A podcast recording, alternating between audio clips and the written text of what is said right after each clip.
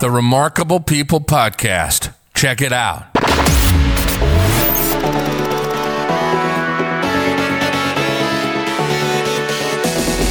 The Remarkable People Podcast. Listen, do, repeat for life. Hello, friends. Welcome to the Remarkable People Podcast, episode 51 The Cherie Burton Story. Ladies and gentlemen, this is another one of those packed episodes where the theme and what's described is definitely delivered, but there's so much more. As you'll see in this episode, Cherie is not only a speaker and a businesswoman and an author and former Mrs. Utah and so much more but she has a life where she escaped the cult of Mormonism. She saw her sister take her own life, and she had the privilege of not only having her natural born children, but then an incredibly remarkable story of how God brought two more beautiful children in her life through adoption. So, this episode goes deep and wide. It gets better and better as it goes on. And, like you know, all of our episodes, we all agree to disagree in some areas. We don't all think the same, and we're all developing spiritually in our growth every day in our journey of life. So, while Cherie and I may not agree on everything, the fundamentals and what we can learn from each other is paramount and it really can help one another not only come to know God better but to grow and to help and encourage one another along the way. So, as you listen to this episode, Cherie has an amazing life and story, but we really focused in a lot of the hardships. So, you can call her and write her and connect with her about all the positive stuff. But in this episode, like I said, we talked about the loss of loved ones, growing up in an oppressive cult. We talked about, you know, hardships of all sorts but then she shared the steps of how she got out of it, how she's still growing, and how you can too. So I'm David Pasqualone. This is the Remarkable People podcast. Welcome to the Cherie Burton story. See you at the end again. Hey, Cherie, thanks for being here today. How are you? I'm great, David. Thanks for having me. Oh, anytime, anytime. As we discussed before this show, Welcome to the Remarkable People podcast. We have a global community in over 76 countries, listeners all across North America, and we are excited to hear your story. The listeners aren't here for me, they're here for you.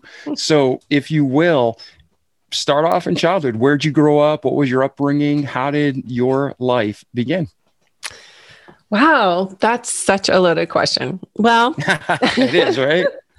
so, I am the second oldest of seven children. And my I have a sister a year older, a sister two years younger, and then brother, a sister, brother, brother, sister. And then the seventh child in our family, which will lend itself to my kind of life theme that emerges, is actually my biological cousin. His mother committed suicide when he was three years old, my dad's sister. And in her suicide letter, she asked my parents to raise him. So I had already left home for college and everything when my parents adopted him. But yeah, there are four girls and three boys in my family of origin. And another interesting fa- fun fact I, I see this in jest, it's not fun, but it's unusual. Of the seven children that my parents raised, again, six of which were their biological children, and the seventh being my dad's sister's child they adopted. Of those seven, all of them at one time, except myself and one other sibling, were diagnosed bipolar at one time or another. And you may or may not be familiar, a lot of your listeners probably are, but bipolar is a really difficult disease to treat.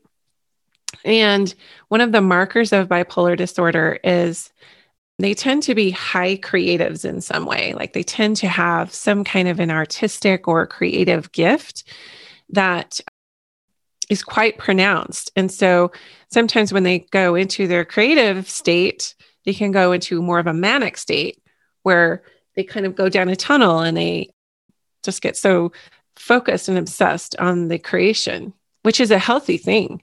But where it goes unhealthy is sometimes the body can't keep up with the soul Because when we're in our soul zone, we are in our creative zone and we lose track of the self care a lot of times. So, with someone who has this tendency, they can lose sleep. They can have states of excitability where they just talk, talk, talk, talk, talk, or don't shut down. And sometimes that can lend itself to more destructive behavior only because they're not getting adequate self care. They're not getting adequate rest, sleep, nutrition, et cetera, because they just get so hyper focused on their creativity or um, an idea or a project. So, my two sisters that I was sort of sandwiched in between growing up, one a year older, one two years younger, you know, one sister was like a musical genius. My sister, two years younger, she had she was born with the gift of perfect pitch, which is a very rare thing. She also, you know, had all the leads in the school musical. She had this beautiful alto voice. And um, she, one thing about her, her name's Shauna, she had open heart surgery when she was five years old. And then she had a full spinal fusion for scoliosis, uh, where they opened up her entire spine and stuck rods on either side I think she was 14 and I would have been 16 at that time.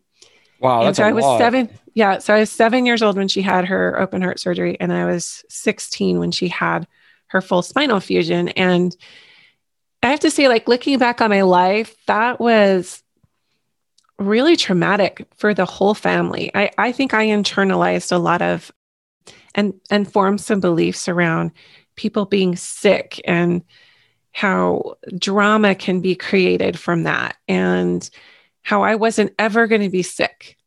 I wasn't ever going to be where people had to take care of me because I could see the toll it was taking on my parents and the rest of the family. And of course, my sister, who has no control over that. But it's just really interesting because as I started to, as we started to go as a group, my sisters and I into, you know, junior high and high school and then college, because we all kind of traveled together, we kind of all went to the same schools. I just, I would just take these little notes like, oh, my other sister was super artistic. Like she drew and she was into like fashion design and interior design. And my talents, I mean, I consider myself now a high creative, but not in the way of my sisters. I loved to write and I loved to journal and I loved to read and research. That was kind of my, and it still is, my mode of nerdiness in terms of creativity. And, but when you're in school, it's, or, you know, when you're growing up, that's not so cool. It's not as cool as like having the lead in the school musical or, you know, my other sister who was like best dressed and super popular and homecoming queen. I was just kind of that middle child that just kind of sat back and observed and like tried to be the balancer and the equalizer of all this creativity and all this drama and all this stuff, you know, that my sisters were all about. Now, not to say that I was the perfect sister because I was not, and I was not the perfect child, but very early on, I took the role of the equalizer, the balancer, the mediator, the middle child. And sometimes um, middle children get a little lost in the mix. and so sometimes they spend the rest of their life trying to either overachieve or overcompensate, or they just want to get seen. They just want to get noticed. And that's not conscious, but um, that's definitely what I fell into. I fell into kind of the high achiever, you know, get straight A's, go to college, graduate college, all that stuff. So, and when did you start noticing this about yourself? Was it while you were a child? Did you kind of pick up on it, or was it after in reflection?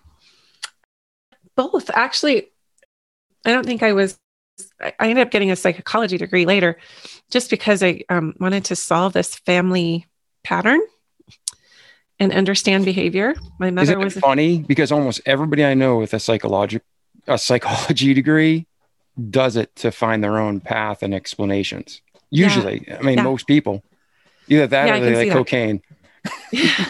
like i'm gonna well it's interesting. Yeah what started yeah i think i was probably about i was really young when i decided i wasn't going to be i was going to be very responsible very serious about life, very, you know, looking back, it's not the beliefs I formed were not healthy because I didn't give myself that permission to just be free and have joy and feel and experience. It was like, nope, these are the responsibilities. These somebody's got to do it. These are the things that can be done. And I was just kind of watching things play out around me. My mother, bless her heart, she suffered with depression for many years. And we lived in a small town in Wyoming. And so there wasn't a lot of awareness around mental health. There wasn't a lot of support either where we lived. And so she just had to internalize a lot of her struggle, which was, you know, not on her. It was just not, it was not part of the consciousness. It was not part of, you know, she didn't get the right support and help she needed. My dad yeah, was a police officer. That, that, generation's mentality towards mental illness was why are you sad? Look mm-hmm. at all you have to live for. Suck it up and be happy. Yeah. Exactly. And so my mom was a stay at home mom. My dad was a policeman. We didn't have a lot of money. One of the markers of my childhood was poverty, which and in Wyoming, I mean, it was relative. Kind of everyone struggled, and it was, you know, not uncommon to for people to live in a trailer, which we did with five children, though not a double wide trailer, a single wide trailer. For there was a time we lived in a trailer, and you know, it was important for my mother to be there for her children. So she didn't work. She didn't go to college, which wasn't uncommon for her generation either. You know, and I'm grateful for that grounding and and having her there. Also, I think that she also had this desire to want to do more. It just wasn't, you know, a space within kind of the religion I was raised in and also her situation and her desire to be a mom. I think today there are more opportunities for women to explore entrepreneuring or, you know, kind of craft their own purpose and, and create income that way if that's their desire. My mother, as I look back, she was doing that. You know, she was baking bread and selling it. She was sewing for people. She was do, there's a time we did a paper route.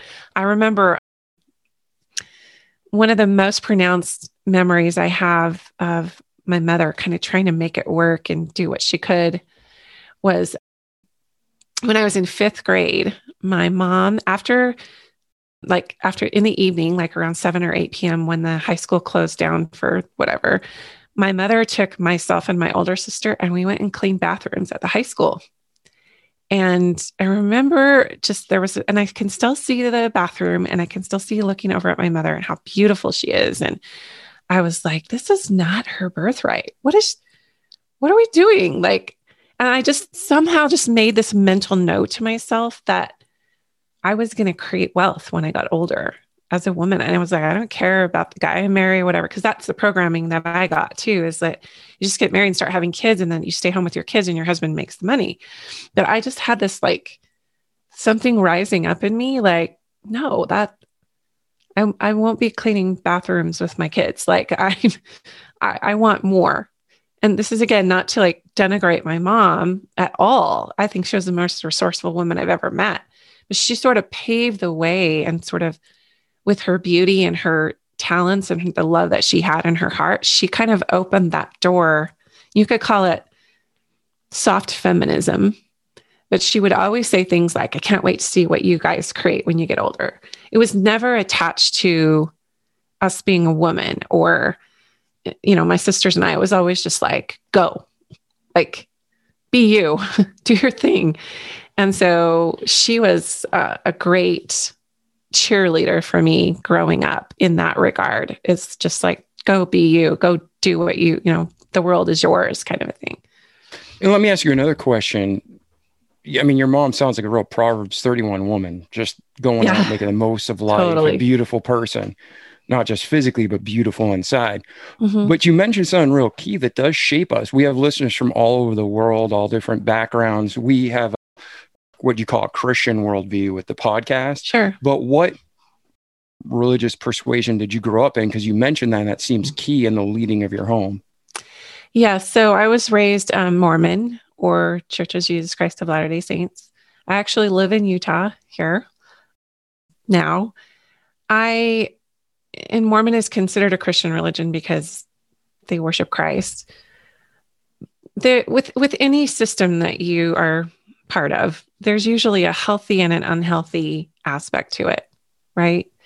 So some of the more unhealthy aspects to Mormonism, it's very patriarchal. It's very there's a hierarchical priesthood, and you know I don't want to dishonor anyone listening who is Mormon, other than to say that there isn't equal representation of the feminine in the space of this leadership. And I can see this across a lot of Christianity as well. Again, not trying to uh, offend anyone's structure or religion, but we're seeing a, a new way of egalitarian leadership where the man and the woman are co equal in authority and voice.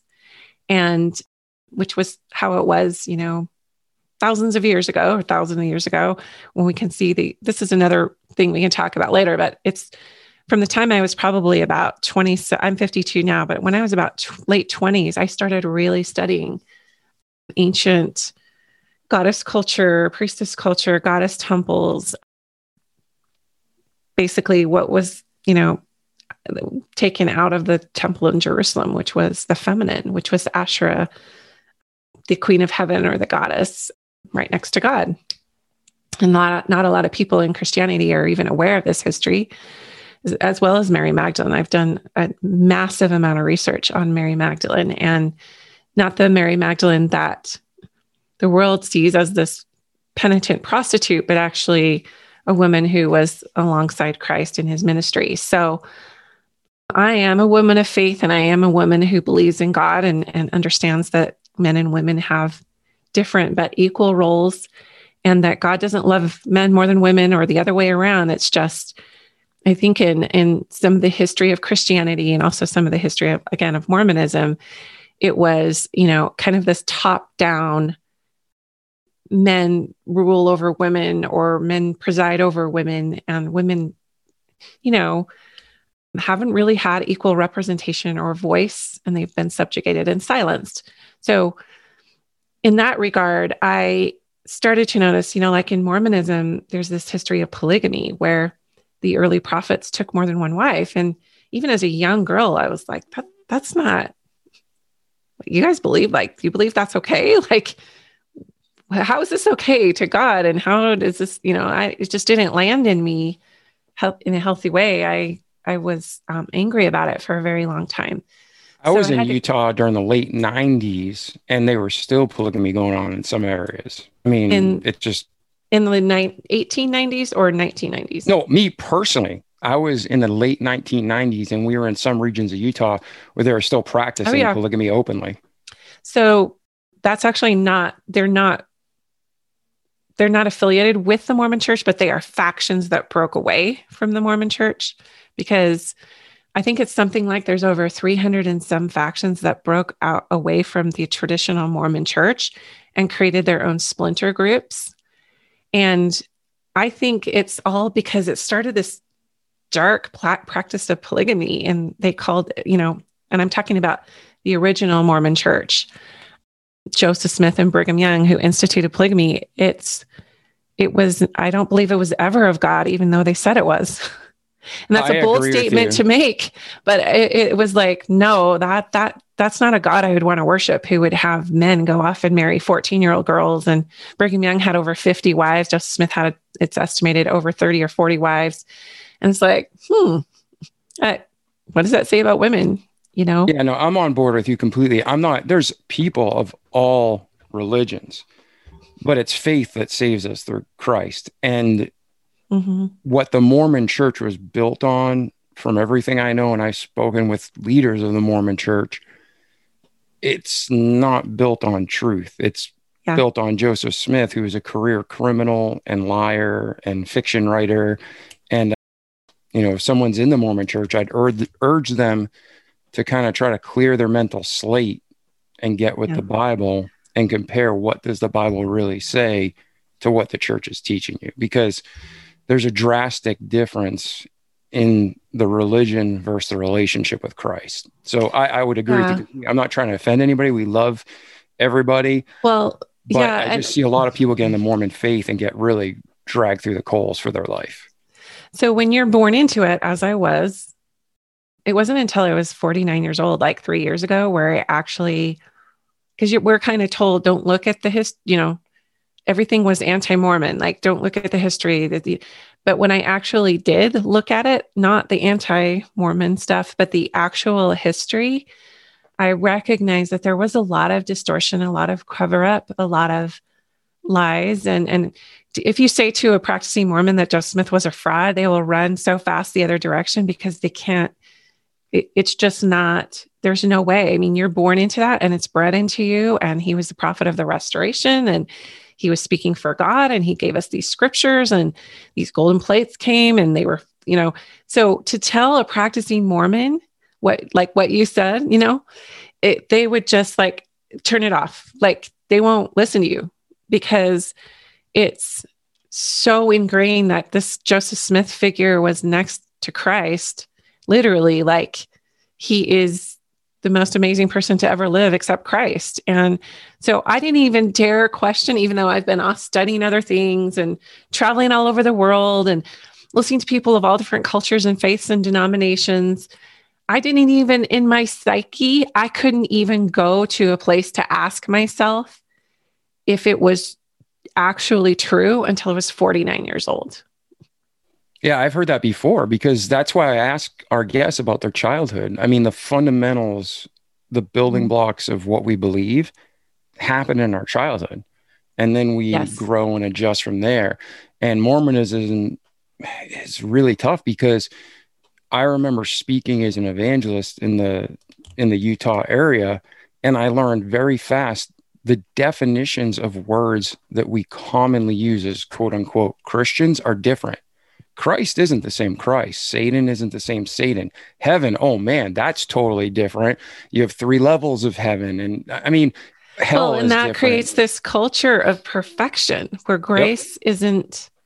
And that's one thing that I have learned lately about some of the the programming that's very unhealthy that I got is mm-hmm. that I mm-hmm. had to do all these things to be worthy to have the spirit now, I do believe that there is a sense about being pure inside and receiving God and and and like you said, faith. Everything rides on faith. But Mormons kind of take it another level. Like you said, there's more heavens, there's higher and higher heavens, and it's all this hierarchy and all of these things you have to do. And, and at the same time, they create kind of this elite spiritual we're better because we have this more of this truth and then there's this missionary effort to get people to try to accept this truth. And and and it just it's just the cycle of you know god's favorite people. And at least that's my interpretation now.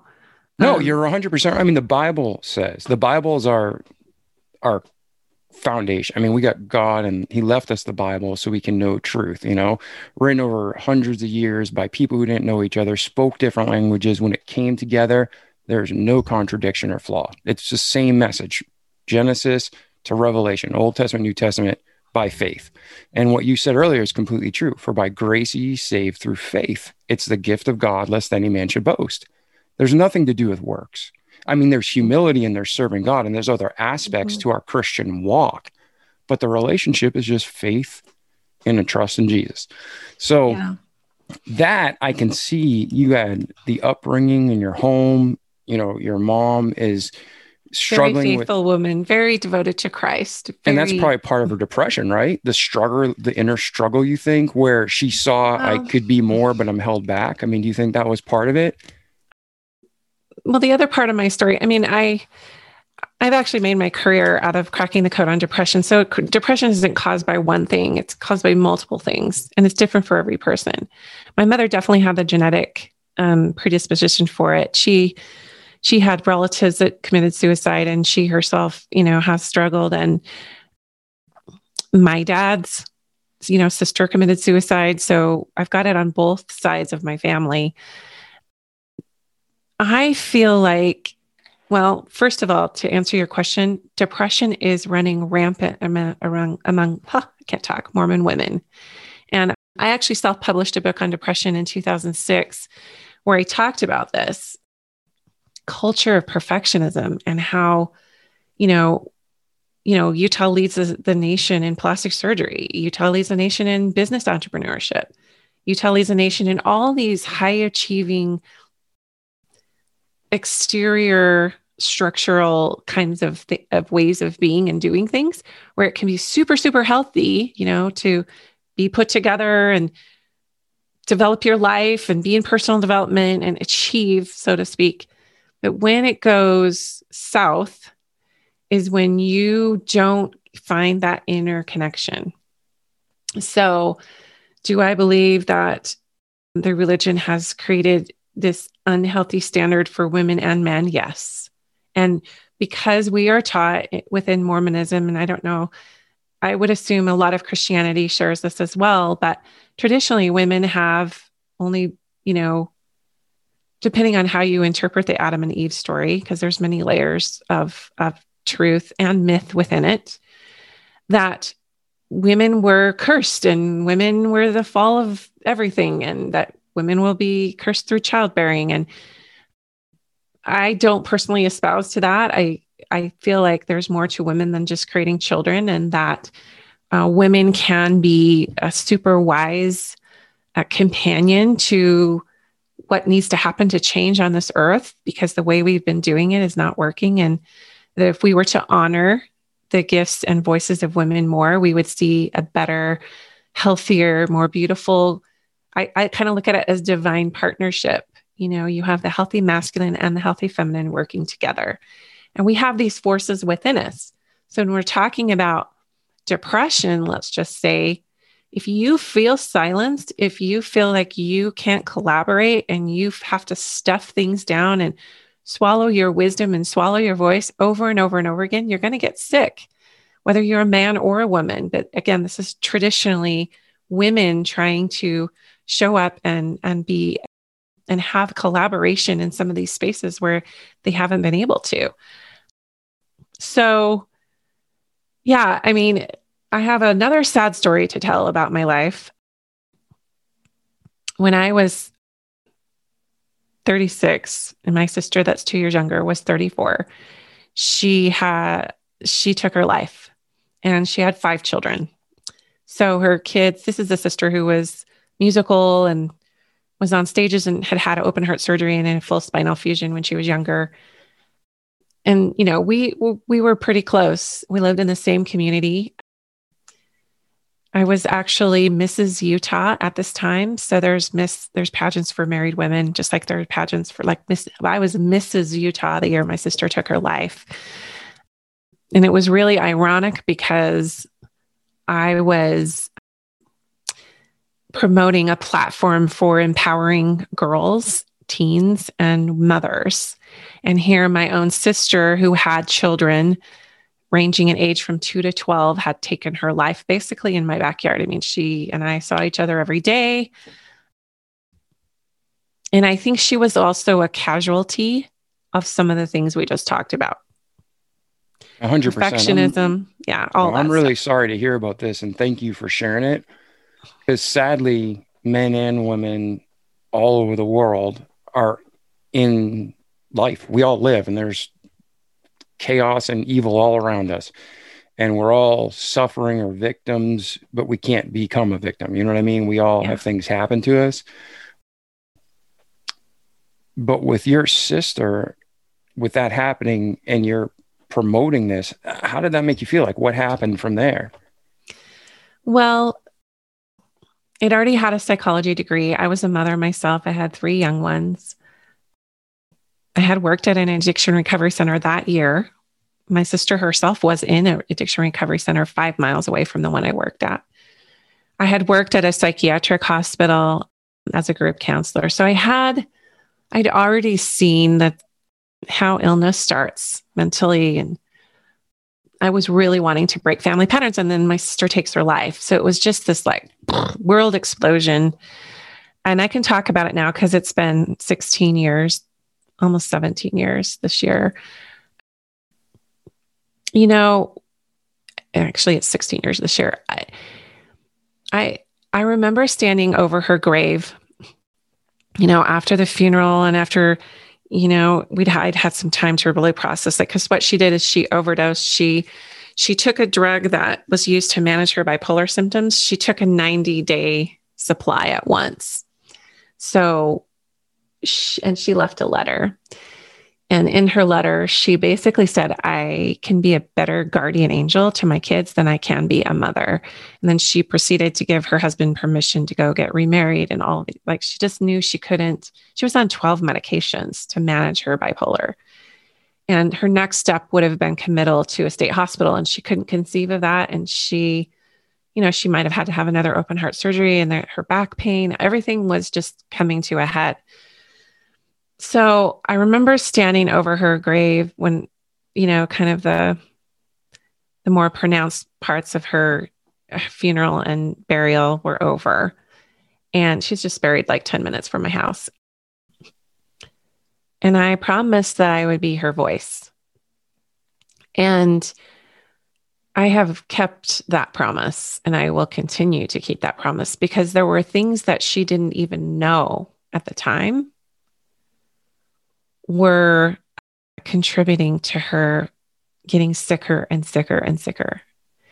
And some of it were the medications. And I've made a career out of holistic psychology and helping people to access more alternative forms of, of mental health care. That was part of it. But the biggest part of it is just one thing I've gotten really, really passionate about, especially over the last five or six years, is something called soul sovereignty, where you access the divine in you and you connect to God in you and you don't outsource your authority. You claim your own inner authority, claim your own power. And it's a very sacred process for each person.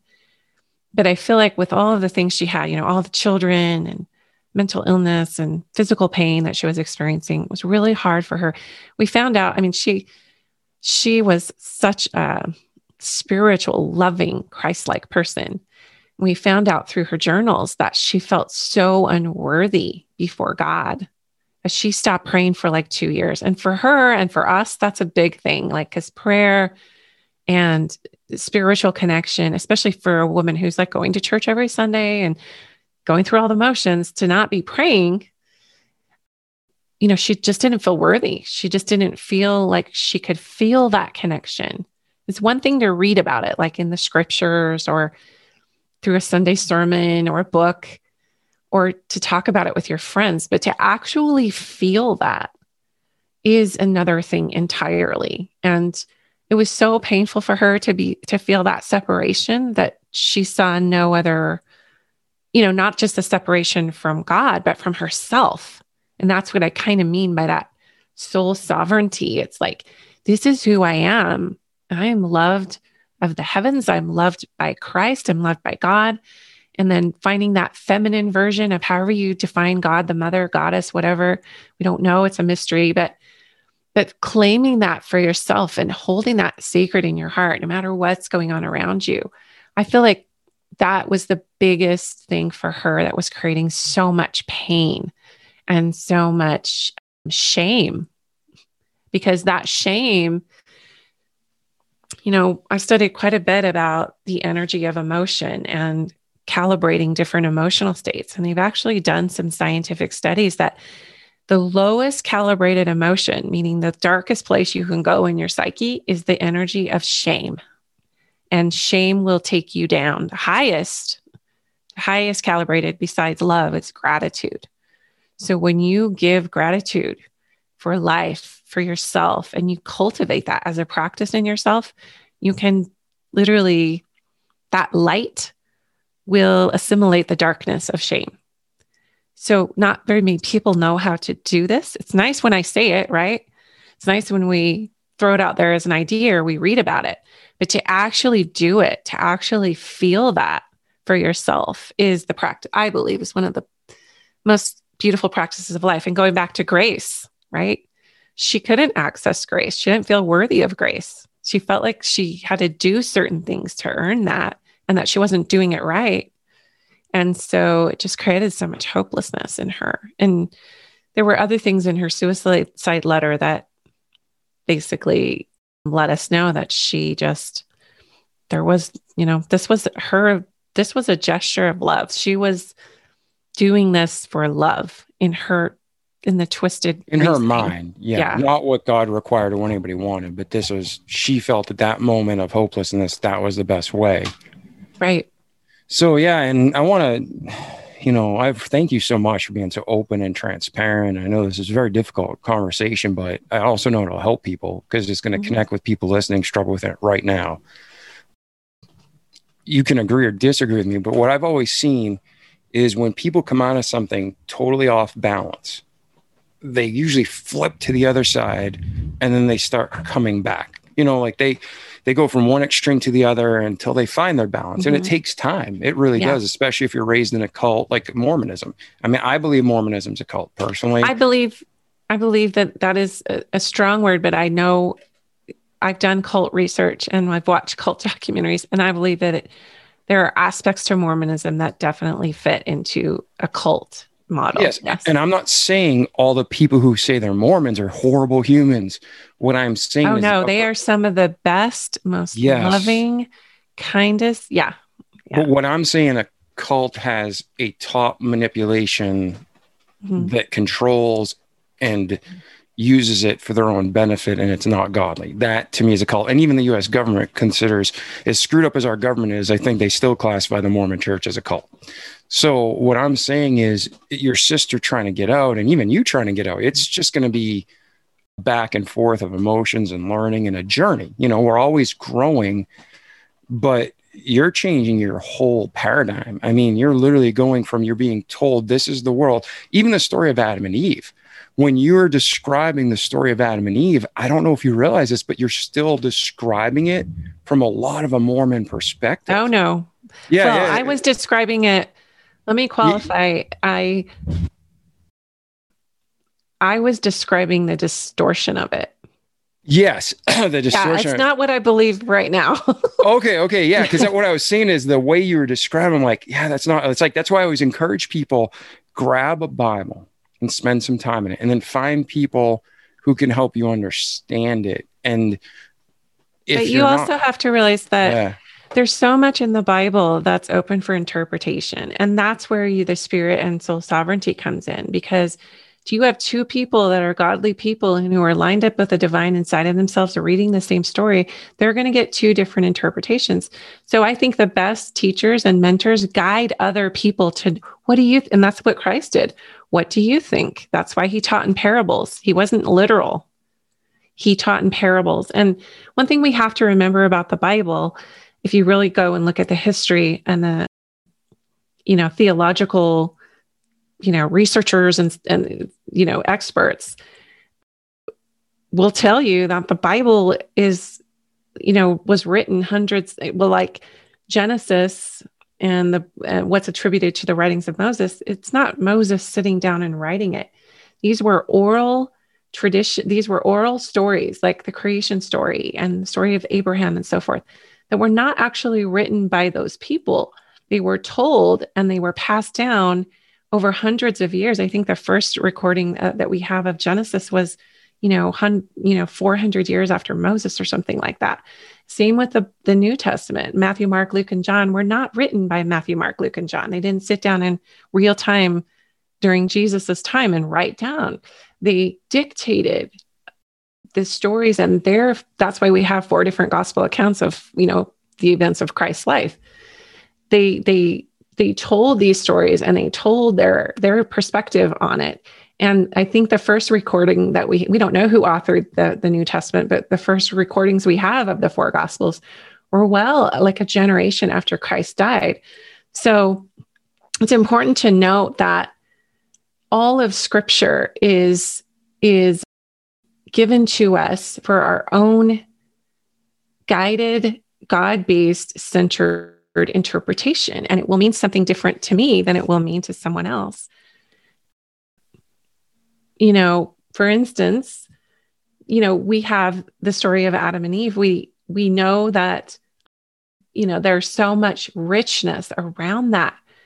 We can take that so many different ways relevant to our life station and where we're at now like i i don't see adam you know eve taking it out of adam's rib like as being less than for instance or that when Paul said, let their let your women keep silence in the churches. Like that was the that was the marker of the culture of their time.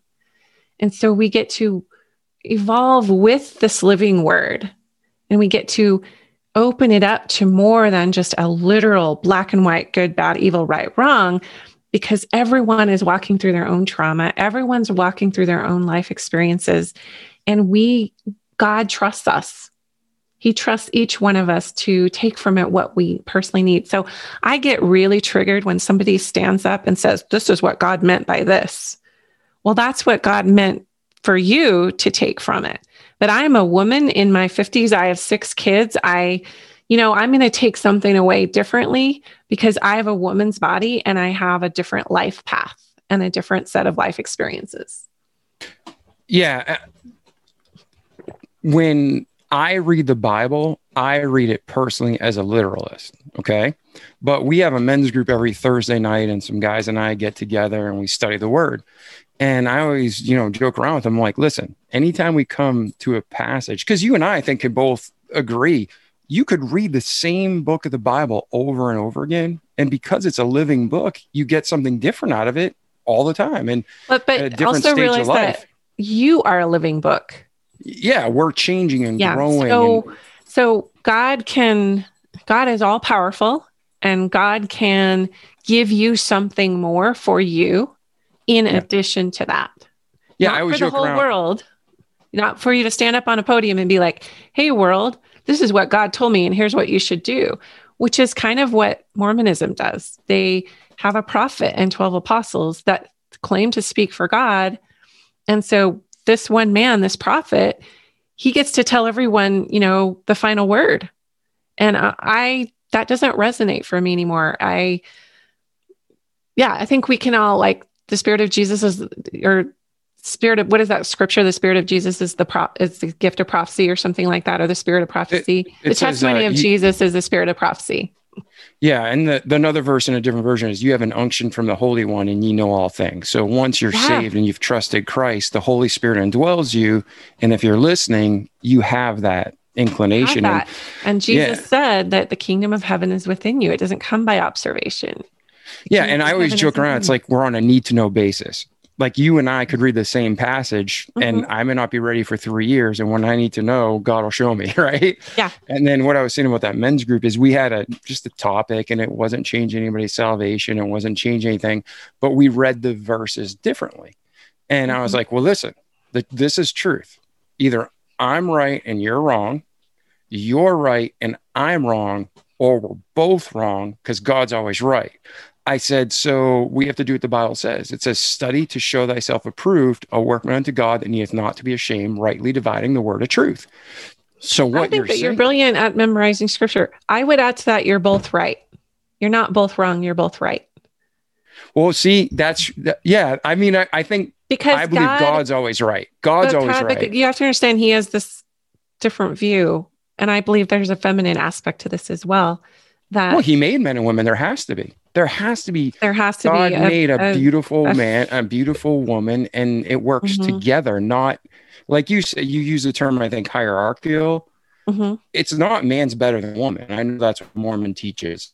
That's well, no, true. they don't. They, no, they don't teach that. That's just that's just an interpretation we have because we don't have the same. There's nothing that they're not going to stand up and say men are better than women. There's absolutely no way you'll hear that in Mormon theology. But there's this undercurrent of yeah, like that's a literalist thing that you just that's a literalist thing you just said. So But don't the men own the planets in eternity and they populate it with their wives? Men's yeah. always at the mm-hmm. top in the Mormon religion. Yeah, so, so that's what I'm saying. That totally looks like men are better than women, right? 12 women to every yes. man or hundreds of women to every man. And that's that's the kind of dogma and theology that I just rejected. And that's so, good for you because it's not true. so no, well, there's a lot here's here's the thing. When you when you use the word literally like i the bible is literal. I i don't believe that it is. I believe that it works as a living document as you said in a living in each person's individual living body. So is there scripture coming out now? Yeah. Are there people speaking out the word of prophecy now? Yeah. But the problem is when when people speak that out and it's the one size fits all for everyone. Like here's what God told me the world's going to end, or here's what God told me you need to do this. Like, listen, we each get our own right as children of God to interpret or fit or bend or assimilate these teachings into our own life station. So, yeah, I just I just get triggered, you know, hearing, you know, that there's a literal interpretation of scripture. I've studied Buddhist t- t- teachings, you know, the Bhagavad Gita, some of the Hindu texts, some Sanskrit, things that were circulating during the time of Christ before we ever, you know, and before the time of Christ, you know, the, the Jewish Talmud, that, that, you know, there's truth from so many sources. And when we get locked in to one way and one interpretation, then God, we cut God off from giving us more. And so, yeah, I, I think that's the beauty is he just he and she give us permission to find truth where whatever resonates for us. Like I've done a lot of study on the Gnostic Gospels, the Apocrypha, and some of the texts that were not canonized with the rest of the scriptures we have with the King James Bible. And it's very fascinating. These documents weren't even uncovered until World War II in Egypt, but they have the same carbon dating and they're from the same time as the books that the books of the Bible were being written.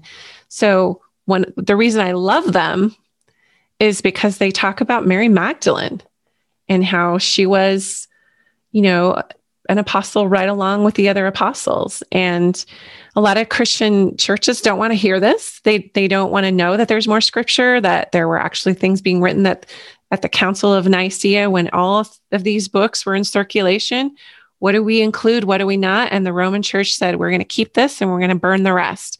We're going to keep this part and we're going to drive everything else out into oblivion. And that's what they did. And they, a lot of these texts got buried and they didn't even come out until, two, you know, 1500 years later. So to say that there's not more that could complement this is to not, pre- pre- people just don't know their history. You know, the Nicene Creed basically laid down by the Catholic Church. This is what we're going to believe. This is the scriptures that we're going to use. And end of story. And uh, for me, that's sad because a lot of the feminine, beautiful aspects of the feminine pronouns and the goddess history and everything were wiped. Mary Magdalene became a prostitute. Mary Magdalene became a person who had seven demons cast out of her, and all of her true discipleship and ministry was not included in the canonized New Testament. So, for our listeners, this is a deep conversation. Yeah, sorry, I didn't know we were going to go here, but no, like our listeners know. Listen, we have people part of our community, and we love them. They're in Australia. We have them in Ghana. We have them in Singapore. Mm. We have them in Brazil, Canada, all over the world for the people listening, though, your story, Cherie, started off with kind of a, you know, twisted perspective through the Mormon church. And then you grew up, like you said, in poverty and there's depression and bipolar and suicide. And yet you're emerging into this beautiful person God made you and you're growing every day. And hopefully so am I, right? So as this is happening, listeners right now from all over the world saying, okay, okay, I'm not even sure what to believe about what they're discussing about the Bible and which version is real. I think we both agree just read it and God will give you wisdom. But to sure. the people struggling with that depression, the people struggling with thoughts of suicide, what do you tell them now? Like, what, where do they start to get the hope? Where do they start right. to get help? Like, how, what, what have you found? I would say be open, be open because when we get so closed and we put limits on God, what he can and cannot do, and we take whole cultures and civilizations like from India and the Eastern countries like China, and you know, all this ancient wisdom, and we don't blend it with, you know, modern Christianity. We're not only saying we're better than them, but we're taking how God speaks to that culture and those people completely and cutting it off. And there's a lot of beauty and wisdom in those. I believe, I mean, my dream is that all cultures and peoples come together and that beliefs don't have to define us. So, you know, it's like you kind of painted a bleak picture of my life. And I and I don't want, you know, it wasn't about suicide. No, no, I want to I didn't mean so it that much, way. I'm sure you have amazing no, no, no, things. I know. I was just it's, saying that we're talking with us yeah, we were yeah, talking about the depression, the suicide. Yeah. But what formed the passion for what you're doing today? Sure. So that's where I was going with that. Yeah. I and I, I do, I do have six beautiful children, three boys and three girls. And I have tried to bring them to a knowledge. To, I've tried to give them the confidence to be themselves and to be able to use their own inner guidance and inner wisdom and to drown out the voices of the dream killers or the naysayers and to just live from their heart. And I'm not, you know, we practice this as a family because I did raise the older kids in Mormonism and they've kind of they kind of broke out in their own ways. You know, there's so much from the ancient sages, saints, and mystics, there's so much rich history. So I would just say to your listeners be open to what shows up in front of you. You may not have to hunt this down much longer because what's happening on the earth right now is there is an emergence of this beautiful mother energy or mother, you could call it feminine, divine feminine, or sacred feminine in men and women. And it is coming up and it is dissolving these old structures that have a certain dogmatic way of doing things. Black, white, good, bad. We're seeing it in governments, we're seeing it in schools, we're seeing it in lots of communities, we're seeing it in religions, where now this beautiful, wise, ancient wisdom way, and you could call it the sacred feminine or whatever you want to call it, but it's emerging. And I think it's going to get kind of messy for a while. What we, like you said, when the pendulum shifts and people are trying to come back to center, that's happening in the earth. It's not just happening in individuals, it's happening in family systems and it's happening in uh, a lot of our institutions, but it's happening in our bodies. And there's this wrestle, you know, for instance, with a lot of men and women too, but especially men, men haven't been taught how to access their emotional, you know, inner emotional life and express it in ways that are healthier or they've been taught to swallow down their emotions just like women were taught to swallow their power men were taught to swallow their emotions and so we have this shift happening within each individual because we all have these aspects to ourselves when I was younger and I knew that I wanted to create wealth when I got older. That's exactly what I did. I became a businesswoman and I've traveled all over the world and I've been able to kind of be the breadwinner for my family. And I have a beautiful husband. We've been married 25 years and we make it work.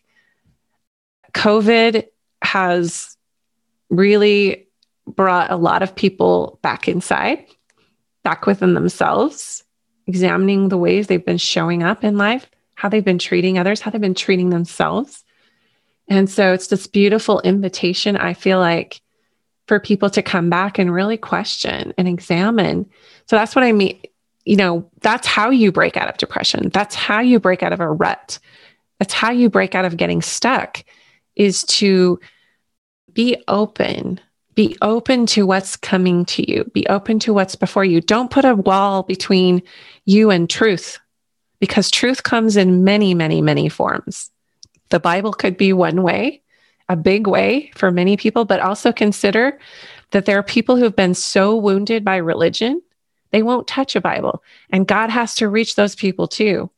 So when you start bringing up Jesus and God and the Bible and the way to some people, they you can't get through. They've they've been wounded. They've been abused by that by some of those systems. And so for me, I I do a podcast also, David, every week for two years faithfully. And one of the things we talk about on my podcast is called Women Seeking Wholeness. It's about claiming your own grace. Going, Paul talks about going boldly before the throne of grace. I've kept that as my mantra to bring grace and beauty in and allow it and open myself in, in whatever person, place, or thing it comes through. I'm not going to take something and put it out here because a, a Muslim said it. I'm not going to take something and put it away because a Mormon said it. There is truth and beauty in all of the entire earth, in every culture, in every faith and belief system.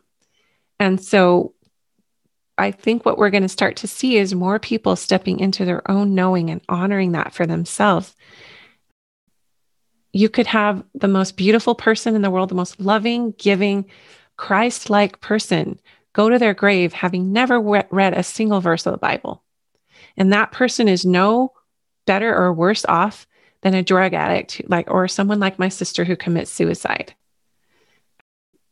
And I think when we start to create these layers of the good and, you know, horrible and bad and good and evil, and we're so literalist with that, we totally marginalize people.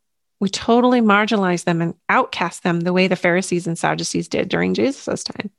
So for me, it's inclusivity, invitation, collaboration, and inclusion, because that's what Jesus did you know, when did he ever cut anyone off?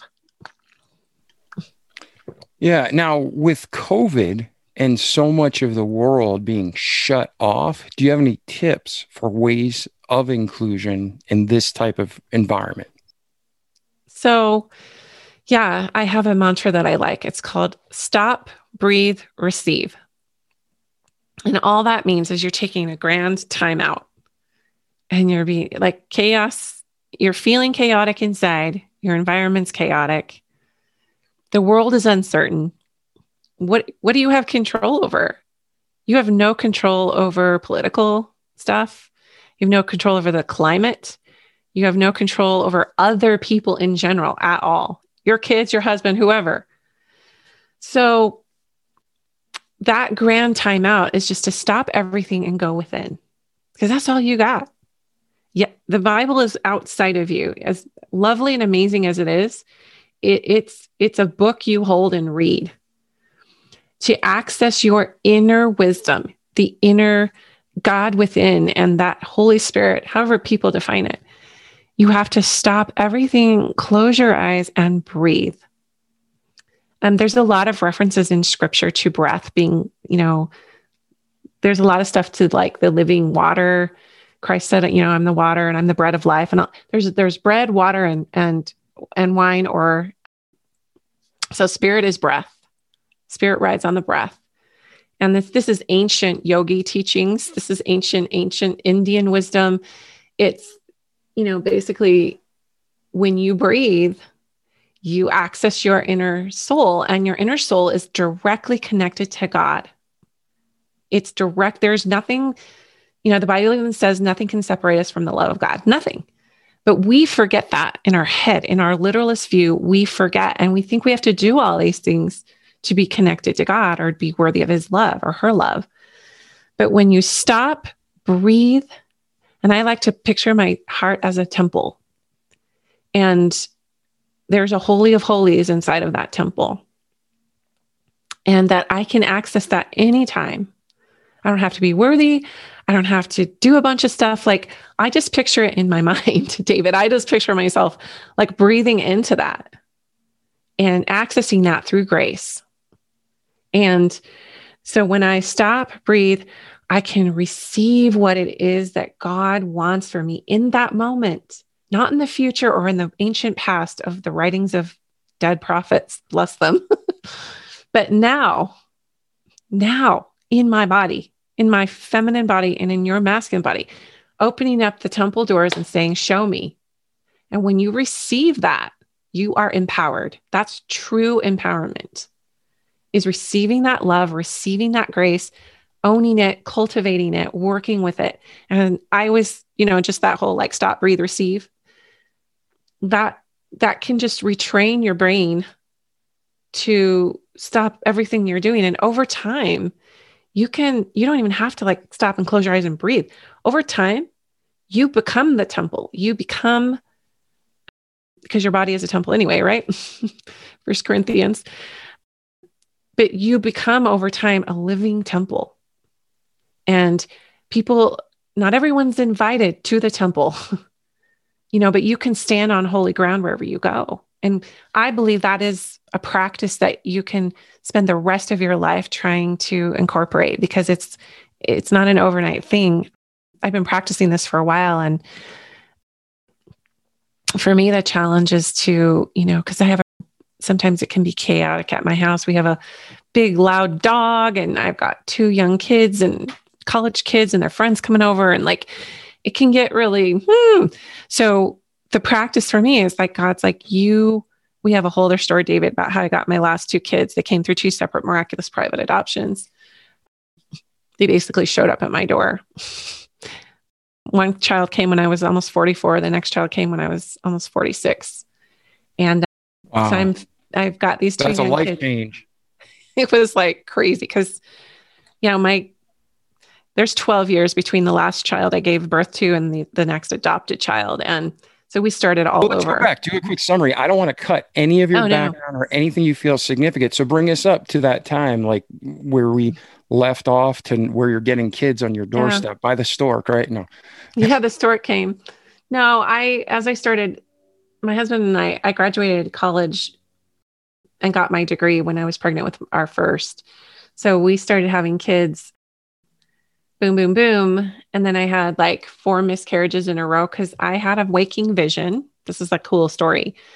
It wasn't a dream, but it was like I was actually awake and I saw a male spirit and a female spirit standing really close together. He was standing right behind her, and they looked just like my biological children. And I just knew they were my children too.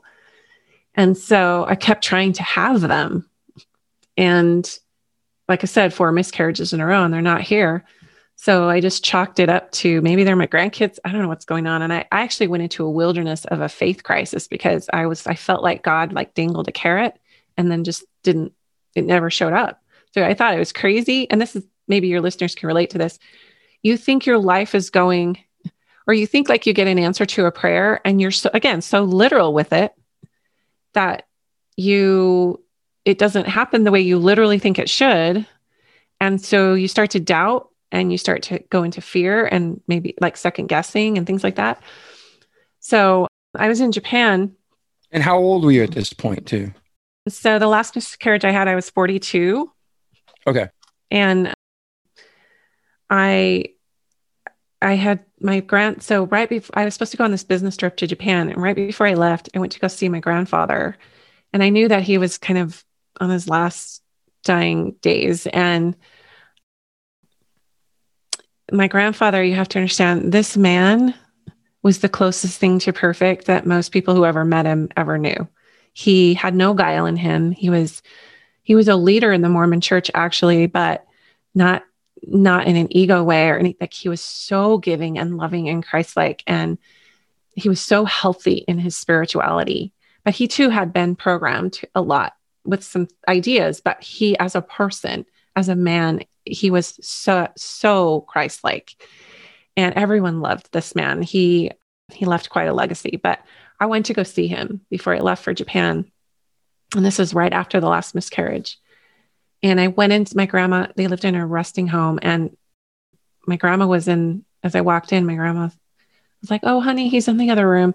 I go in the other room, and I start talking to him and he's not responding. And it turns out he had passed away. So I was the first one of his 30 some grandkids to discover he had passed away.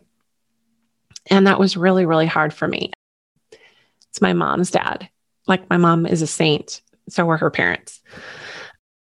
So I go to Japan, I, the funeral, everything. And then I go to Japan and and this is how I say God could work through people of all different faiths and whatever. I didn't speak a word of Japanese. I had an interpreter with me, and we were in the, this apartment with these women who they they they were healers.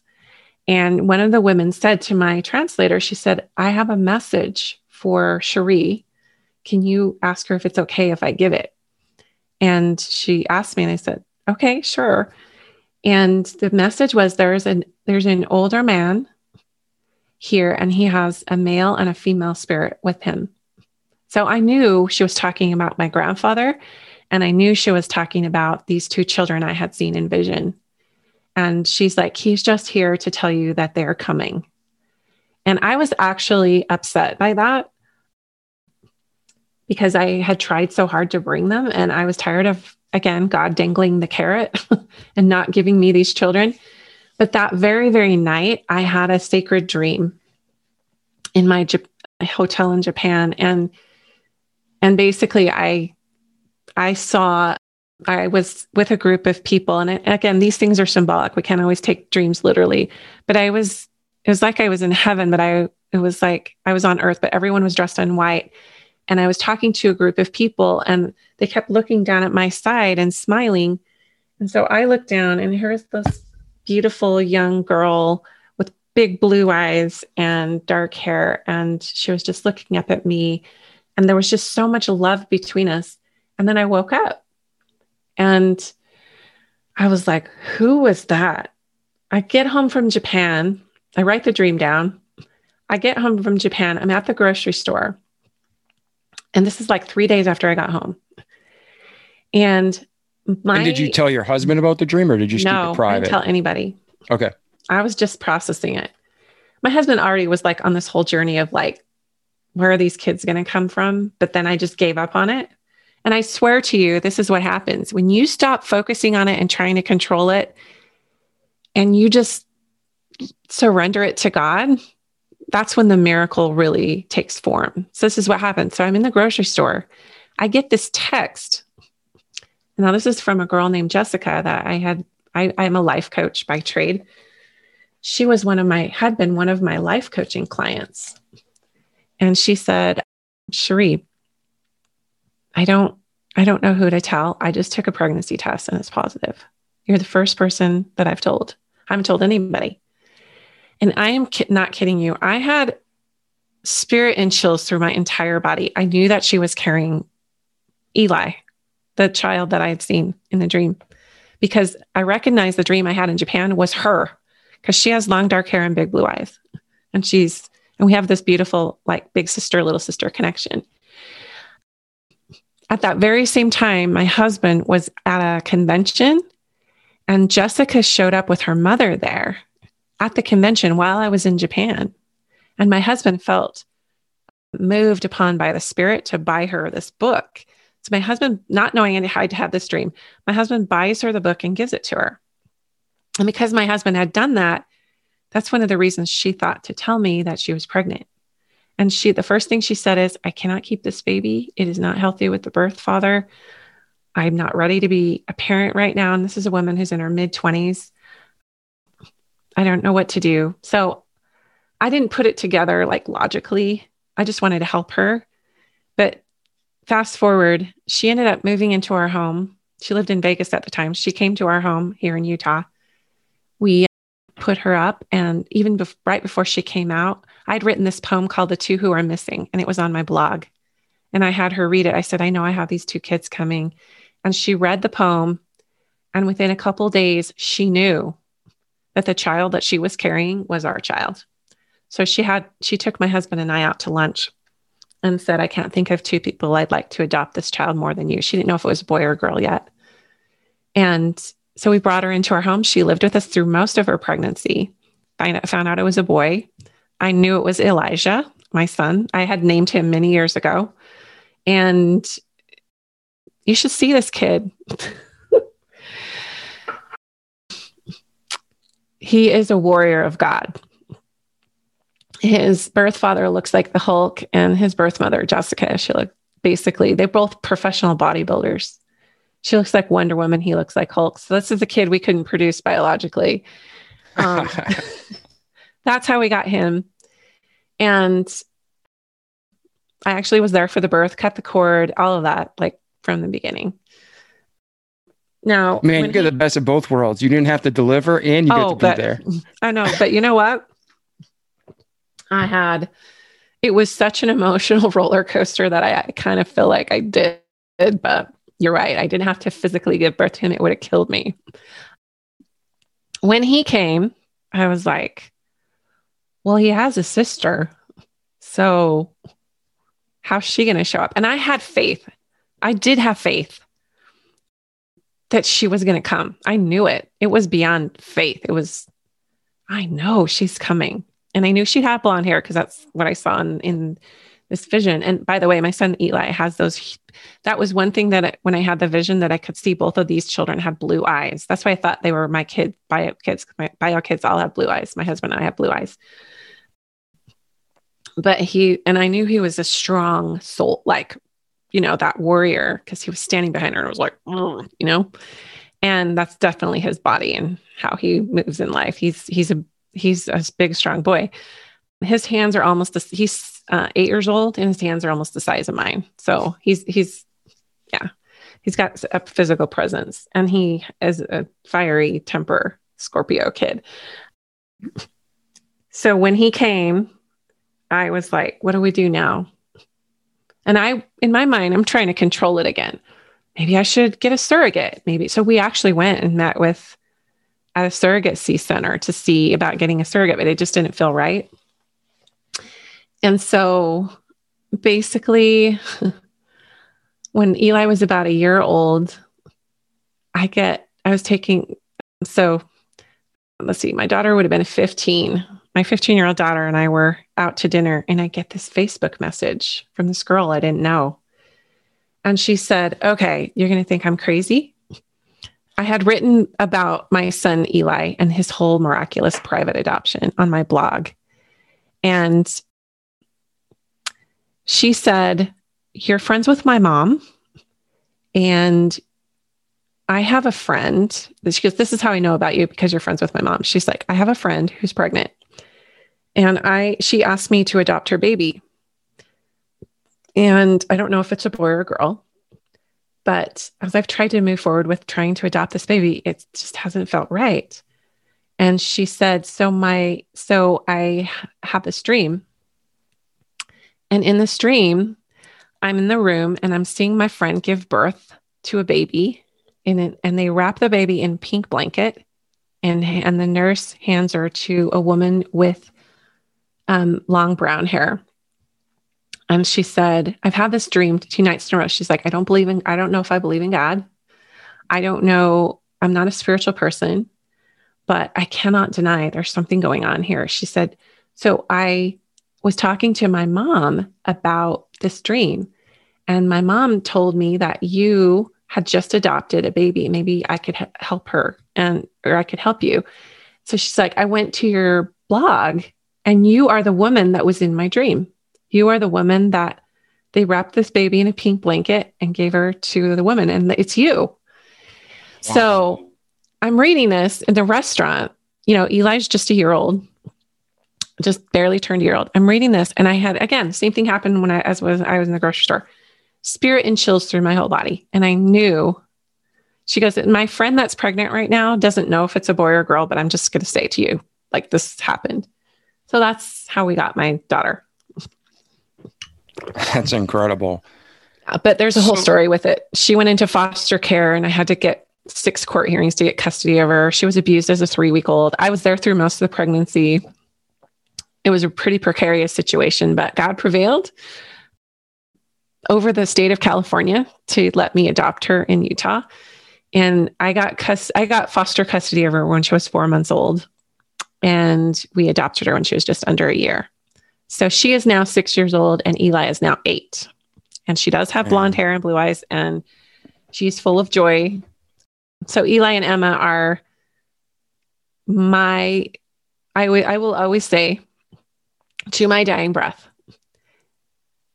These two children are a manifestation of the hand of God in my life. They came by nothing short of miraculous, everything from the dreams to the way we got them to how it all played out. Yeah. That's so wonderful. Well, let's do this. We covered a lot of ground. and I I'm a complicated want... person. I have a lot of stuff to say. No, this is beautiful. I mean, that's why it's so hard to title these episodes because we cover so much ground. One of the main things that you like to focus on in your work is why strong people often feel empty and disconnected inside. Yeah. So, before we answer that question, going back to your history and your story, what really made Cherie Cherie today? Is there anything else that we need to talk about that, you know, you're like, you know, this is something I really had to face and I think it'll help the listener and this is how I overcame it? Yeah, I wasn't going to bring it up, but Spirit just told me to. So I served as a missionary for the Mormon church when I was 22, 22 to 23 years old. And all the stereotypes you see, you know, with the Mormon missionaries, but it's usually the elders you see, the young boys, you know, with the tags. But I did that because I wanted to serve Christ. And I didn't care necessarily about baptizing people into the Mormon church. I just wanted to go serve God. So I had a very beautiful experience. I went to Texas and I made some great connections with people and learned the Bible, like, right. Because I, you know, it's the Bible Belt out there. And I had to know my stuff. So that's why a lot of those scriptures that you know are in my head too, because I really dove in to understand the, the scriptures.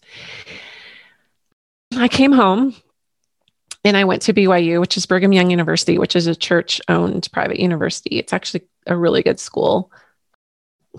But I decided to take some time off from my major and I went and to rethink my major because at that time I was studying family science and I was like, I don't know if I want to do this. I don't know if I want to become a family therapist. So I decided to just get a general psych degree, but I took some time off work or off school and I worked at a boys ranch, like a behavioral facility for teen boys. And I was a living counselor. I was one of the first female living counselors they ever had. And while there, I met a guy who was actually my supervisor who had been divorced and about four years older than I. And we started dating long story short, I ended up getting pregnant and he couldn't handle it. And I didn't want to marry him anyway. And we were already going to break up. And it was this whole shaming thing. And that's why I'm bringing it up because I was, because I was a return missionary and because I had made t- covenants in the temple. So in Mormonism, you, you go to this, the temple and everybody probably knows there's a secret ceremony there it's got a lot of Masonic roots, like I didn't know about.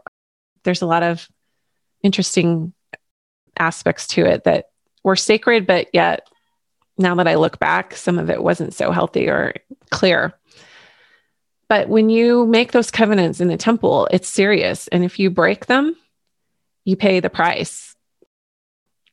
So I had actually to go and define that, define paying the price, because some people have no idea what you're talking about. Well, it's cloaked in spiritual love and guidance by your priesthood leaders, but it's actually quite shaming. So you have to kind of go confess to your bishop, and then he decides what happens from there. And in my case, because I had been a missionary, because I had been through the temple, it was more serious. Even though I had, I was re- very repentant. I was literally pouring my heart out to God in my bedroom and everywhere, like, please forgive me. Like, you know, because Mormonism considers breaking the law of chastity next to murder.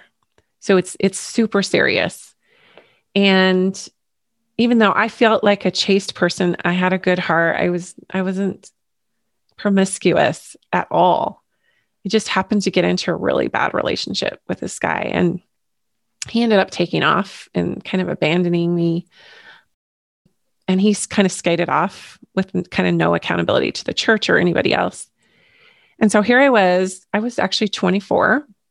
I was pregnant and I'm going through this repentance process. Well, my bishop decided I needed to go through a disciplinary, what they call a disciplinary council or a church court, where you stand before a group of men who didn't know me at all and I had they had to decide if I was worthy enough to get keep my membership in the church basically. So your membership in the church is kind of like you're standing with God. Sometimes you conflate those two like you know, which is really unhealthy now that I look at it, but like a council of men gets to decide if I'm worthy to participate in this church and in these ordinances and and I just remember I don't remember a lot of what I said, but I know I had to just recount some really personal private things that should have been between me and God. But I remember they said, "Okay, well, we're going to we're going to pray about this. You go out in the hall. We'll come back when we're ready for you." And I remember when I was kind of in the foyer area waiting for their verdict, because the verdict would have been on probation, what they call probation, which is means you can't take the sacrament and you can't kind of like not fully ostracized, but like you can't partic- fully participate. Or disfellowshipment, which means it's a step above that. Like you can't pray in public, you can't participate in like the administ like you can't have a church capacity or calling. Or it's almost like the scarlet scarlet letter yeah, to a way. That that's it. But then the third thing is excommunication which means they take away everything like you I would have to I would have to have gone and gotten rebaptized like I did when I was 8 years old. And they take away all of your temple privileges all of your everything. Like you can basically not do anything except come to church if you choose.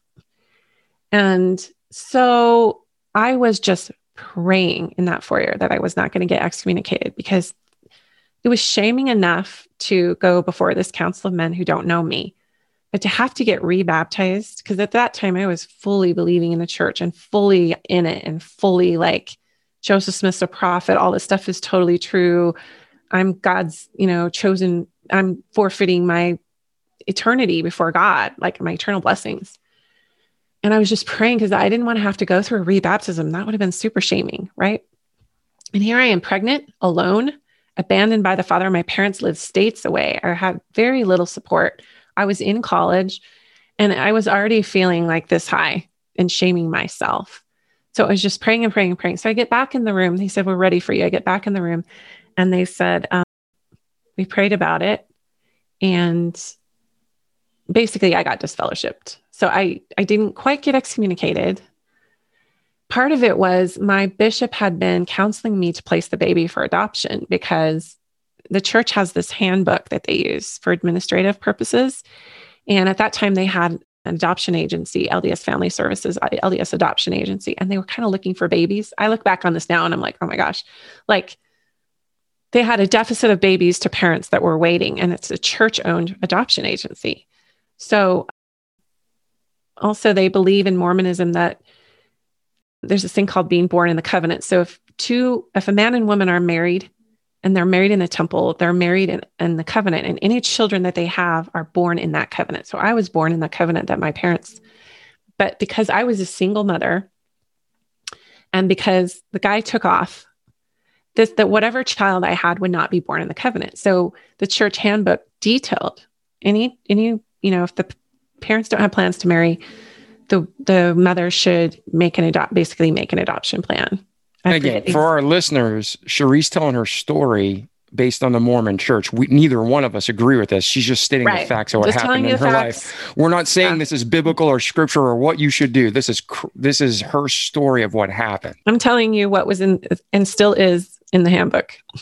So I was kind of pressured to place this baby for adoption. And I think if I, I think that scored me some points with this council of men that I was being obedient to the council, the general council of, or the handbook, because I would have done anything, including giving up my firstborn to be right with God.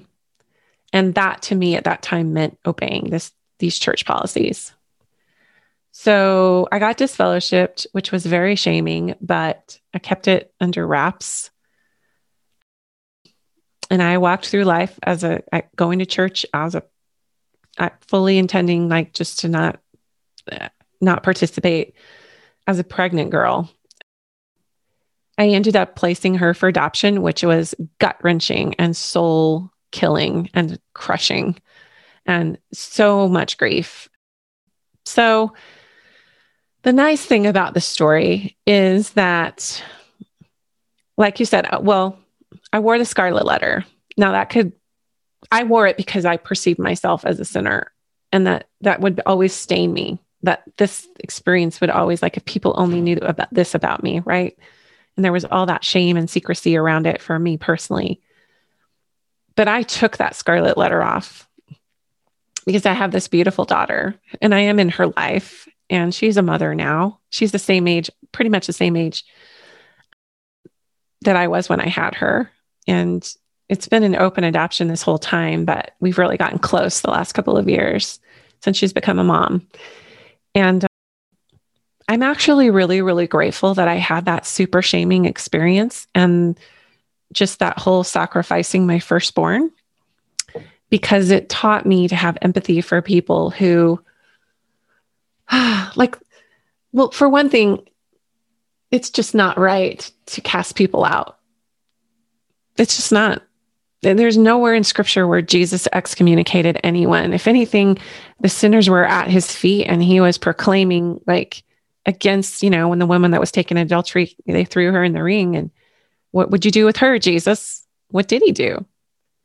He was like, well, what, whoever's first without sin cast the first stone. So I've been that woman. I know what that feels like. And for people to make literal statements or try to take away my standing before God. Like it's just not right.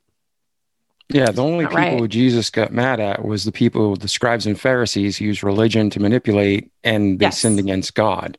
And those he called snakes and vipers and tore yeah. up the temple.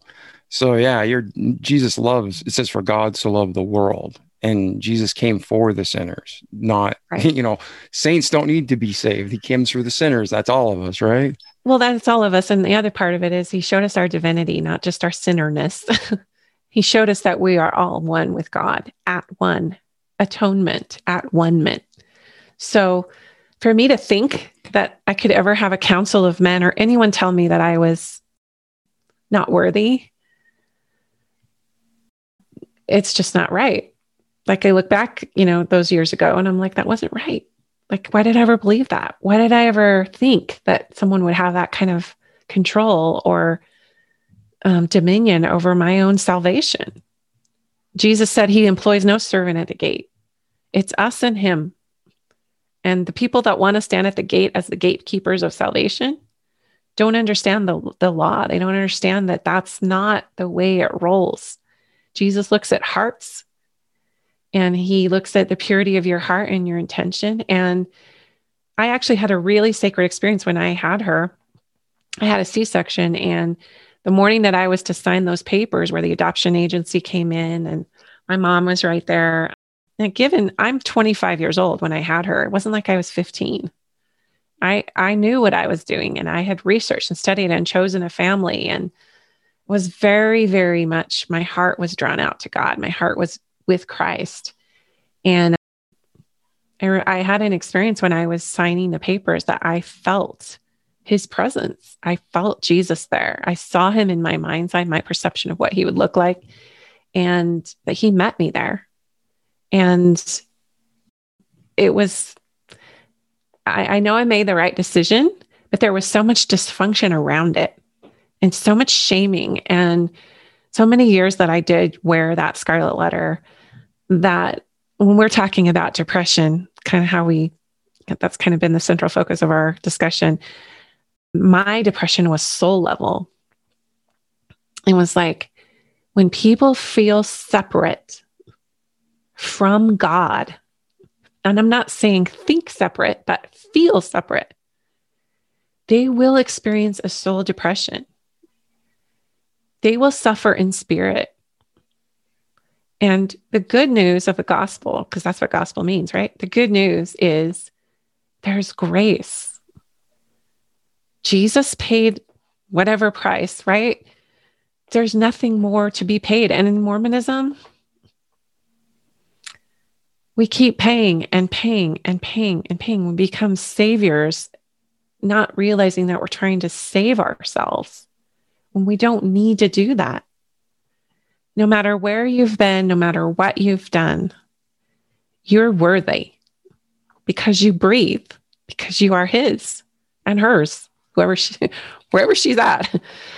I just believe that so strongly now, and I, I believe that depression can be cured when it, if you start at the level of soul first and experience that oneness with God however you need to do that. If you're a Hindu, you go you go do that. If you're a Christian, you go do that. If you're a mystic, you go do that. If you're whatever you are, whatever speaks to your soul and your culture and your body, go do that. For me, it's been studying the Christian mystics. These women who, during like the Middle Ages and Dark Ages, who were told by the ruling church, the ruling empire, which was them saying that this is, we are speaking for God. Like they forbade, if you, if you had a biblical text, if you had any kind of scripture and you read it, you would be burned because they believed that only the priestly class was allowed to do that. And that happened for hundreds of years. So people were literally killed for trying to read scripture on their own. But these feminine mystics, they lived in these monasteries and they, like Hildegard of Bingen and Julian of Norwich, these beautiful women who put that priestly class right here and said no. And they they honored that because they had to or they'd be burned. But in their secret chambers, they were writing these beautiful things and experiencing this unity with the divine. And they were very devoted Christians. But because of the circumstances of their time, they were not openly allowed to share. So we found that, you know, we, the, the world found the, these documents when they could come forward and be read. So there's some beautiful stuff that were that was written about doesn't matter what's happening out here. It doesn't matter what these ruling leaders are saying. I have this connection in myself to the beloved, to God, to Christ. And and so that's where I get filled up. I love to read stuff like that. I love to go back and read that history and what they actually wrote because it's happening today. Maybe not as pronounced, but there are still a lot of things that priesthood leaders and religious hierarchy in many faith traditions, not just Mormonism, are claiming that they have this sole privilege to get information that you and I don't. Right? Yeah, yeah. I mean, I even originally, when they translated the Bible for the common person, they called it the Latin Vulgate, meaning it's vulgar. Like it shouldn't be to the common people. It should only be to the priests and the elitists. Yeah. And that's just not right. It's still it's happening. It's still yeah, happening. but God, people are paying pastors, everyone. mega churches, like it, it's happening all over. So I'm really passionate about that, and I speak quite a bit about it on my podcast because not people just don't know the history. Like people just don't know that that history is repeating itself, and there's this gentle, beautiful uprising happening. More of a lateral approach instead of a top down approach. It's like let's all be one. Let's all be together in this. Doesn't matter what you believe, doesn't matter what you don't believe. Let's just be one. Let's love each other. And that's what Jesus was trying to teach, and he got killed for it. Yeah, the only truly man without sin that loved everyone, the Son of God, and we killed him on the cross. So it's it's tragic. But on a good note, what you're saying is God loves us all. He's here for us all, and we all have that direct connection to Him. We don't need a church or any kind no. of institution to go through. No. So, Cherie, where are you today? Where are you mm-hmm. today? You've helped and spoke to us for the last couple hours. Where are you today, and where where are you going? So we, as the listeners, can help. Yeah. I am for love. So love comes in many forms. When when Jesus uh, Jesus said, "I am the way, the truth, and the life." The deeper, if you climb under that, what he was saying also is he embodied the way, and we can too. And the way is love you know, to reference another biblical scripture, I think it was in Paul, where Paul was talking about this, maybe also in Corinthians, where he said, if you have charity, you're nothing. You could prophesy, you could move mountains, you could feed the poor, you could whatever. But without charity, you're not, yeah, without, without charity, charity you are nothing. We are nothing because we are love in our divine sacred temple. We are that. We just forgot it.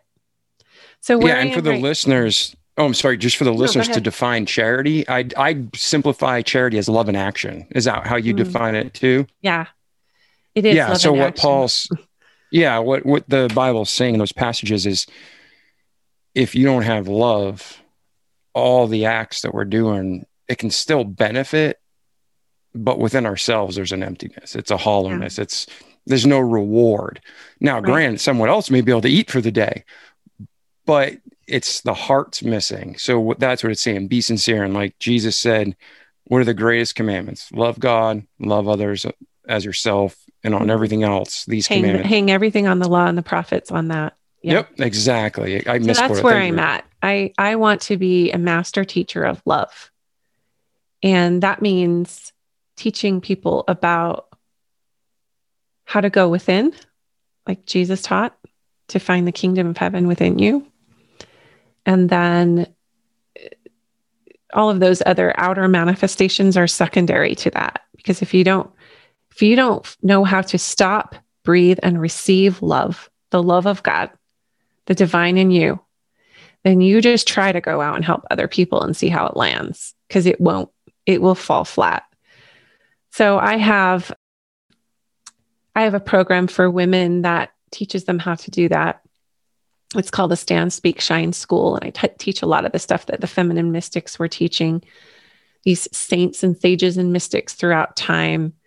And I love, I also do a podcast and I just love to talk about these deeper concepts, just looking under what's been literal and structured for millennia and go underneath that and find the wisdom teaching.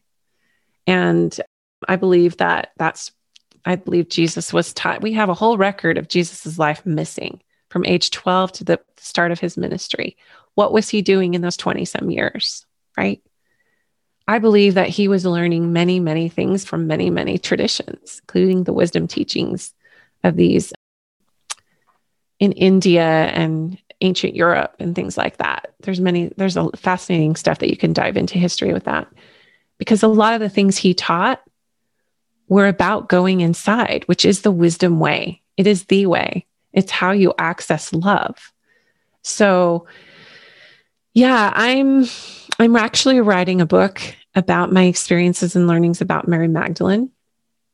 I've traveled extensively and met with amazing people who've studied these Gnostic texts and the Gospel of Mary being one of them. And I've had my own sacred pilgrimage with that and things I've learned directly from the spirit. So I yeah, that's what I'm up to now and I I'm still raising my family, so there's that. and that just uh, takes yeah. a small part of your day though, right? Raising yeah, kids. Yeah. Well, just, I do have support. Sarcasm. Yeah yeah, it's just a just a little, but I love to gather like-minded people who are on this path of higher learning and higher teaching and wisdom teaching and going within and to kind of balance that mass healthy masculine healthy feminine within yourself the yin and the yang. You know there's so much even jesus talked about a lot of these things about there's you know accessing your there's your solid self and your spirit self and it's how you integrate and it's how you merge with that in yourself and so it's a fascinating stuff. I, i'm really into depth psychology. I was actually considering getting my phd in depth psychology with a jungian archetypal studies emphasis. I'm still on the path of possibly doing that. I just love to learn and and I'm also going through a personal journey to heal my own trauma. And, you know, they say the first, uh, my belief is that the first half of your life as a woman is birthing others and men too, birthing ideas, birthing, helping others. And the second half of your life is about birthing yourself, your true self, your God self, the, the you that you were created to be. So I just love giving people permission to be themselves, to be authentically you. And so that's also what I'm doing for myself and finding more of who I am in that process because I'm not finished yet. I've only lived half my life as far as I'm concerned. I live to be 104. I've only lived half my life. yeah, we're not finished. If we were finished, God take us home. So we're not, yeah. if we're breathing, He still has a purpose. Now, what if a listener wants to get a hold of you? What's the best way for them to reach you? So my website is just cherieburton.com. And, and we'll put all this in the show notes. We'll put yeah. links to your podcast and your blog and your best, everything in the show notes. Yeah, thank you. Yeah. So also you can go to stand speak shreeburt.com. I have a freebie there. Stand Speak Shine is the name of my my business, you could say. It's uh, my school that I take people through. So standspeakshine.com or cherieburton.com. Also, my podcast is Women Seeking Wholeness. And I have a, f- a private Facebook group that you can ask to join Women Seeking Wholeness on Facebook. And yeah, so I, I pop in there and we do we talk, we do regular teachings. I have all my podcast episodes on there. So yeah, that's how you can find me. I'm also on Instagram, Cherie.Burton. Awesome. And then we'll get that again, links in the show notes. Just check it out. And then Cherie, it's been a true pleasure. I mean, I've sincerely enjoyed it. I know our listeners have too. Is there anything else that you feel led to share? Or, you know, we, mm. we did mm. touch on that, why strong people often often feel empty and discontent. Is yeah. that something? Let's close with that. Because I mean, I know, okay. yeah, like you mentioned something earlier on. How did I'm trying to think how you phrased it, and I thought I've struggled with that my whole life. Mm. Like I forget what you said or how you said it, but a disconnect, a yeah. loneliness. Well, here's the thing. I, I've always struggled with that. How so? When you wrote in your notes, why you know strong success or whatever word you want to use why mm-hmm. people that you wouldn't expect feel empty and disconnect yeah. what do you think the cause is and how can they start emerging from it? I'm just going to breathe into that for a moment. We're yeah, all homesick like it's, it's, a little we're, bit of a loaded question right? No it's i just i want to give the most enlightened answer i can. We're all homesick. It doesn't matter how ascended you are, how spiritual you are, or how much your heart feels after things of the light, you feel homesick. This is not our home. And we know it on the soul level. So I I I am of the belief that we came to this earth to learn to live in this disconnected state because it teaches us how to be strong and powerful and loving, being separated from or seemingly separated from God. So, with our five senses, we can't literally see God. We can't see Jesus or angels or our ancestors who are there supporting us. We can't see it.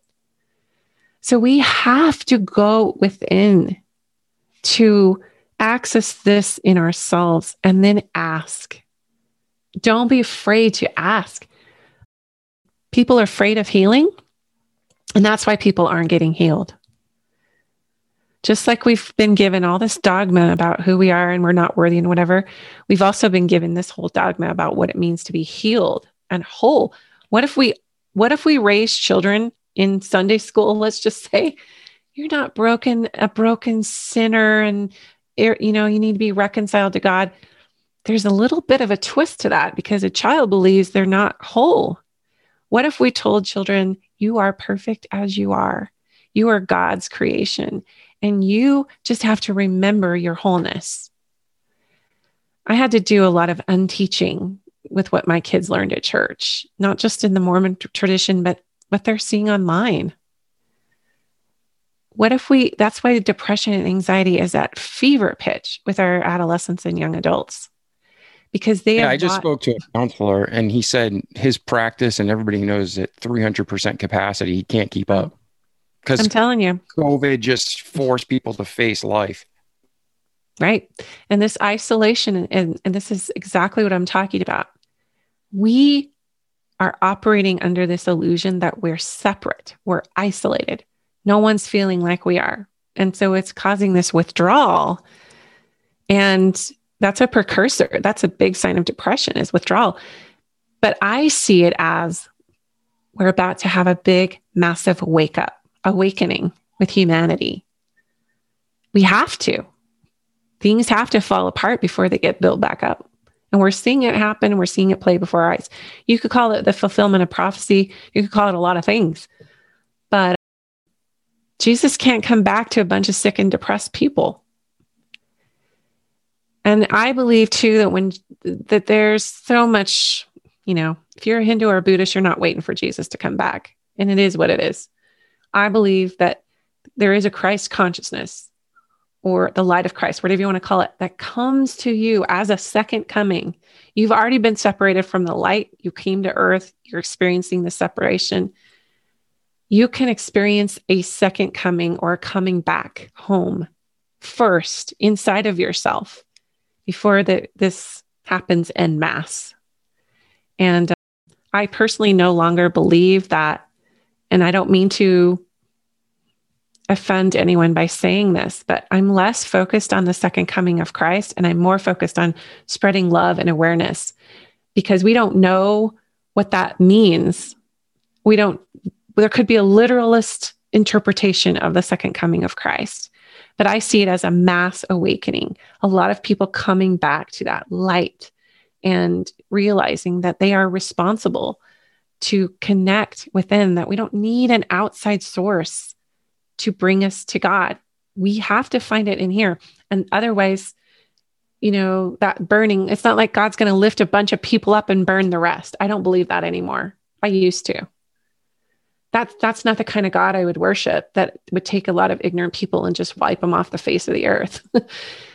I believe that there's going to be an awakening of humanity where everyone is going to be experiencing this consciousness of love that Jesus taught about. And that the only thing that that they could do to be destroyed would be to not want it. It wouldn't be God killing them. So, natural consequences follow. It's not God killing people, but it's a natural consequence of the choices that we make. So, I would just leave your listeners with the hope that there's nothing wrong with you. You are whole already. Just have to lift all the veils of illusion and fear and disbelief and come back home to yourself. And if the Bible doesn't do it for you and Christianity doesn't do it for you and whatever, find something that does because God will meet you where you're at. And uh, it's a beautiful sacred process for you to and an adventure to go on. And that's why you're on earth is to have that grand adventure to find yourself and come back home within you and find that. So that's just my parting whatever. No i think i mean i think the again there's so many listeners and you know you and i may not interpret what's going to happen or see eye to eye exactly. But I think we can agree there is a God and he loves us and he has yeah. a purpose for us. And when you were talking, I kept thinking about that verse take heed to the ministry which thou has received in the Lord, that thou fulfill mm-hmm. it. You shouldn't be worried about a date or time. God tells us not to because nobody can know. But we are to every day to love God, love others, and fulfill His purpose for our life.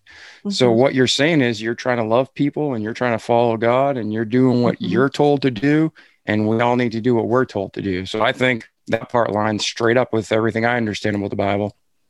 Great. It's uh, perfect. Uh, so, well, Cherie, thank you so much for being here today. You truly are a remarkable woman. It's been a pleasure and an honor. If any of our guests have questions, check out the show notes. And then one more thing, hang around at the end. Cherie's got a special offer for you. So check it out. We're going to say goodbye. You'll hear a little whoop, and then Cherie will tell you what a special offer she has for you. Have a great day. We love you, and we'll see you next Thank week. You. Bye. Thank you so much for listening to this mm-hmm. episode. I got a ton out of it. I hope you did too, as the listener. Like Cherie was saying, if you have anything or any questions, reach out to her. Check out the show notes. We'll put her contact info in there.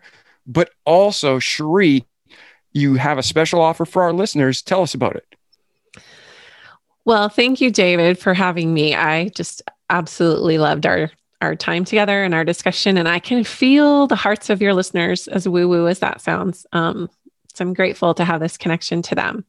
So, yeah, what I have is I have uh, you can go to standspeakshine.com and grab my free multisensory healing kit. Now, what do I mean by multisensory healing kit? Well, you have your five senses that God gave you sight, taste, touch, sound, and I'm missing one smell. So, basically, those are your portals to feel good. I've done a ton of research about depression, and I've gone from the traditional psych background to more of a holistic science and spirit you know, marriage of those two. And in my research, when you nourish your senses, you lift veils in you, in your being, veils of fear and illusion and distortion and all of those things. So as you get more conscious and proactive about nurturing your senses, you start to feel better and you start to come alive and all the stuff I was talking about, about the temple within you, the kingdom of God in you, it all becomes more alive in you. So, but you got to get rid of all of the residue and the muck and all the blocks. So I have this free, it's kind of a lookbook, but it's a free kit that just takes you through the five senses and just some ideas of what you can do, including my stop, breathe, receive mantra that I talked about in the interview that can help you really connect and really get with it. So it's just a fun free PDF that you can download. It's real pretty. It's like a lookbook. And it's not just for women, even though it's very feminine. I'm going to warn the men. It's very feminine, but men can definitely benefit from it as well. Awesome. Well, for our listeners, check it out. I'm personally going to check it out. Cherie, we love you. Thank you for being here. It's been amazing. You truly are, you truly are remarkable, and uh, hopefully we'll talk again soon. Thank you so much, David. You're remarkable as well, and I honor your work. Oh, well, thank you. And to our listeners, we love you. Keep listening, keep sharing it. And like our slogan says, don't just listen to this podcast or any other podcast. Do the good things, repeat them daily so you can have a great life. This is David Pasquale with the Remarkable People Podcast. Catch you next week. Ciao. The Remarkable People Podcast. Check it out.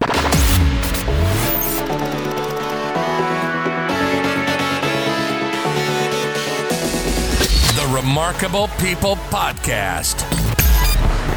Listen, do, repeat for life.